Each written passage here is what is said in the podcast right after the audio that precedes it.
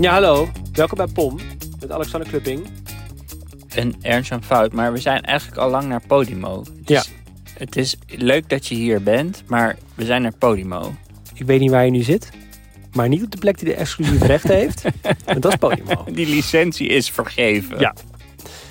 Eh, maar we hebben dus een hele leuke podcast achter het muurtje. Waar hebben we het allemaal over gehad, Alexander? We hebben het gehad over Taylor Lawrence, die een stuk heeft, een Washington Post eh, techjournalist. Die heeft Een van de beste techjournalisten op aarde. Zeker. Die heeft geschreven over algo speak, het vermijden van bepaalde woorden om algoritmes te foppen die proberen brand safe te zijn, maar waardoor je alsnog kan praten over waarover je wil praten. Ja.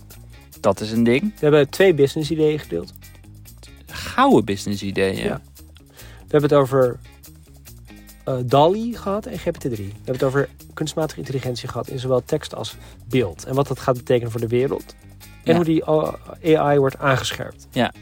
En Bianca heeft een fragment gekozen wat het beste de aflevering samenvat. Zal je zien dat ze toch dat, die 10 seconden over Johan Derksen highlight.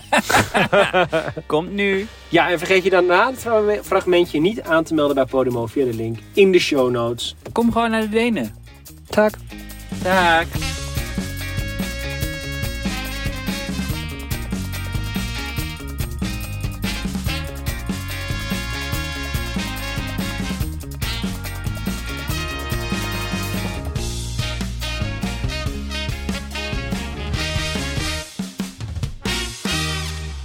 Ik zat dus een artikel te lezen over vibe shifts in webdesign. Gaan we verder niet uitleggen. Ga door. Maar dat was dus. eh, dat, dat, dat, dat, deed, dat bracht in herinnering hoe websites eruit zagen ten tijde van PAF. Ken je PAF nog? Paf, dat was toch een soort lokale nieuwsding? Nee. PAF was van Dave Morin, heet hij geloof ik. Hij was een soort van productbaas bij Facebook. Die bedacht toen een soort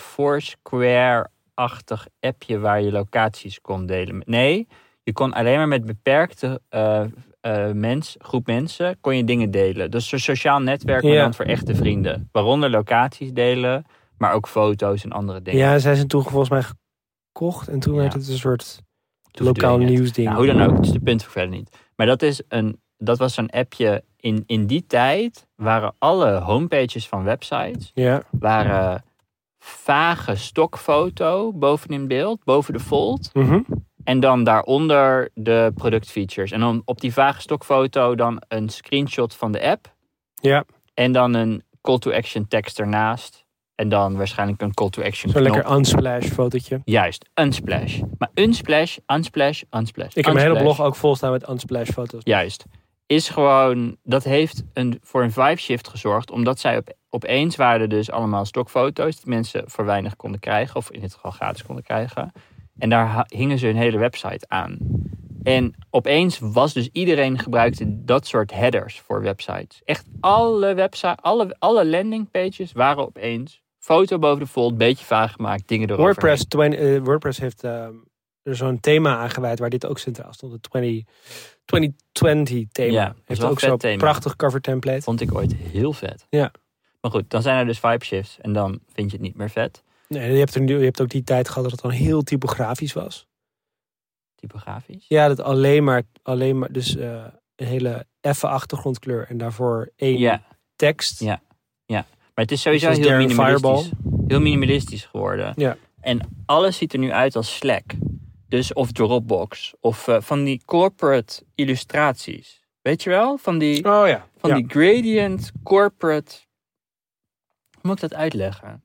Een soort van gewoon illustratiestijl. Ja. Alles is illustratie. In Dropbox opeens alles was illustratie. Dat is ook heel makkelijk. Of ook heel inclusief. Want dan, eh, als je er illustraties van maakt, heb je ook geen gedoe meer met... heb ik de juiste representatie van mensen op foto's staan en zo. Het zijn allemaal een soort amorfe Ja. Maar wat er dus mensen. opeens... Ik vond het dus ooit heel vet. Toen zat ik ook designers bij Blendel te pushen om zoiets te doen. En die keken toen al een beetje een soort van meewarig. Die illustraties of de splash page? Oké. Nee, die, die illustratie. Een soort van, jij, valt, jij trapt in deze hype. Mhm. En nu pas, want ik ben altijd laat met dit soort dingen, realiseer ik me hoe corporate dat eruit ziet. Die stijl, die illustratiestijl. Het is heel- een hele veilige stijl. Het is een stijl waar je geen aanstoot aan kan nemen. En daarmee is het corporate. Ja. brand safe. Maar ik vind dus heel erg Salesforce inmiddels. En Stack is van Salesforce, dus misschien ook niet zo gek. Hoe dan ook, dit artikel van Nathan Bradshaw, onze geestelijk leider, een, ja. van, een der geestelijke leiders, stelt dus DALI, dat GPT-3-algoritme voor het maken van foto's, com- eh, computergegenereerde foto's, nadat je een tekst hebt ingevoerd en dat die dan ehm, met plaatjes komt Mhm. dat gaat voor de volgende vibe shift zorgen. Want het, he- het, zeg maar, hoe het internet er nu uitziet, is oké, je hebt een illustratie die laat je maken door iemand om een landingpage te maken of zo. Maar Ja. straks kun je dat algoritme de hele tijd nieuwe dingen laten maken. Voor bijvoorbeeld die dag. Of eh, weet ik veel, aangepast aan de bezoeker. Of eh, Je kan ook eh, gewoon zeggen, maak twee mannetjes met een camperbusje in het Franse landschap. Ja, En dan heb je gewoon Ja. de cover image voor deze podcast. Ja, maar echt.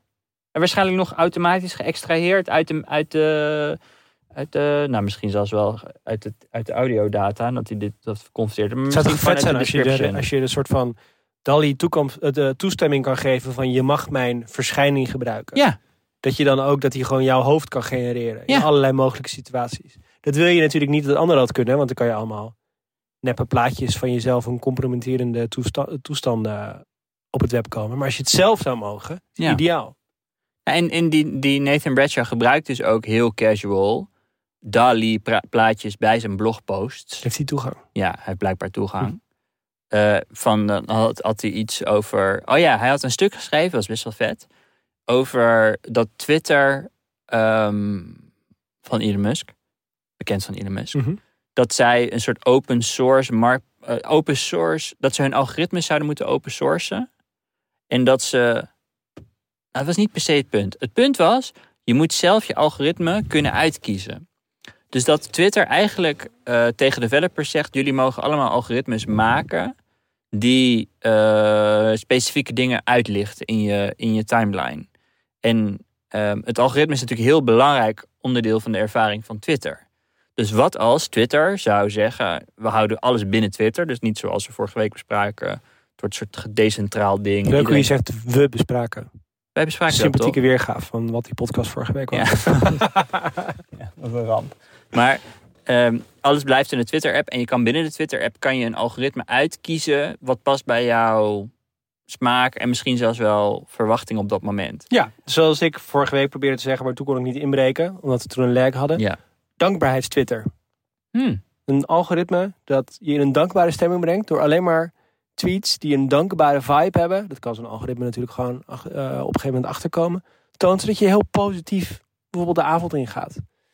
Of een catharsis algoritme. Ik wil Mhm. alleen maar woedende tweets, zodat ik, dat ik mijn eigen woede vergeet. Mhm. Het lijkt me heel lekker dat je smaakjes kan kiezen. Discovery. Dus ik wil alleen maar tweets van die, er, die blijkbaar gaan over mensen die iets leuks ontdekt hebben. Dat zou fantastisch zijn? Ik heb wel eens gedacht aan mensen die bewezen heel vroeg zijn met nieuws. Dus bijvoorbeeld bij de P van de A is er een, een nieuwe partijleider gekozen. Wie is de eerste die dat nieuws brengt? Dat je dat bijhoudt en dan eigenlijk weet te extraheren wie zijn de mensen die eh, het als eerste dingen tweeten Ja. die ook echt waar blijken te zijn. Stel je zou dat in een algoritme kunnen verwerken. Ik krijg alleen maar live of Yvonne te zien. nee, dat is heel vet idee. Heeft de rechter dan ook nog een ingewikkelde uitdaging aan om dat algoritme bestraffend toe te spreken? Ja. Het algoritme moet een zwart-witte rectificatie plaatsen. Vet toch? Dat de rechtbank 11 en exact 12. dezelfde conclusie trok over live of, oh, live of Yvonne als wij met haar in een podcast deden. Dat ze te invloedrijk was geworden. Dat er daardoor, ik citeer nu het, het vonnis, een zekere mate van verantwoordelijkheid bij komt trekken. Waardoor ze wat ze plaatst aannemelijker moet Ja, nee, zeker. Was trots op onszelf. Hoor je dat, Gijs? Ik denk wel dat de rechter. eh, ik vind het heel vet dat de rechter een verwachting heeft over wanneer engagement het hoogst is. Namelijk tussen 11 en 12. En post met een zwarte achtergrond met witte tekst. Ja. Dat is toch. Heeft ze die rectificatie geplaatst? Ja, zeker. Oké, Ik heb een screenshot genomen. oké, heel goed. Voor in de analen. Over algoritmes, over algoritmes gesproken. Ik had dus nog een ideetje. Maar nog even om dat ding af te Oh, maken. ja, je wil nog één dus hij afmaken. zette daar. Hij had dan ehm, ideeën voor wat die. We zijn nu bij Nathan terug, hè? Ja, bij Nathan terug. Hij had dus ideeën over eh, wat die type algoritmes konden zijn. Hij had bijvoorbeeld een thirst threads, volgens mij, algoritme. Die leuke threads kon. Mhm. Die dan één tweet, die dan heel erg een thirst trap is, weet je wel? Ja. De eerste tweet in een thread. En eh, dat dan eh, er een plaatje bij stond van een heel lekker uitziende cocktail. En dat was dan door Dali ge- ge- ge- gegenereerd. En Een zo lekkere stond- cocktail. Ja, Waar koos Dali voor? ja, ik kan het laten zien, maar dat is echt heel een soort. Hij had als Long beschrijving gezegd: Toch de zon schijnt door een drankje. Er zit een citroenschijfje in. Er zit een rietje in met rood-wit gestreept eh, patroon. En het heeft een bla achtergrond. En toen kwam hij met allerlei opties. En Het is echt zo Ik mooi echt wat dat ding maakt. Hoe kunnen we dit regelen? Ja. En eh, dan iedere, ieder algoritme had hij zo'n plaatje meegegeven. Ja. Nou, ja, ik zag het helemaal voor me. Echt heel vet. Maar en om je andere verhalen af te maken. Ja, sorry. Dit gaat dus een vibe shift in webdesign zijn. Ja, Omdat we nu dus allemaal op een gegeven moment zelf onze foto's kunnen gaan genereren met DALI. nou en de truc zit hem erin. Hoe, wie kan de meest creatieve opdrachten geven? In plaats van de totale schaarste aan illustratoren of st- goede stokfotografie. Ja. De, de, het, de, de, het knappe gaat Het wordt een dus zijn... skill. Het wordt een Ja, skill wordt- dat je goede opdracht aan Ja. DALI kan geven. Ja, Tot bij de Denen.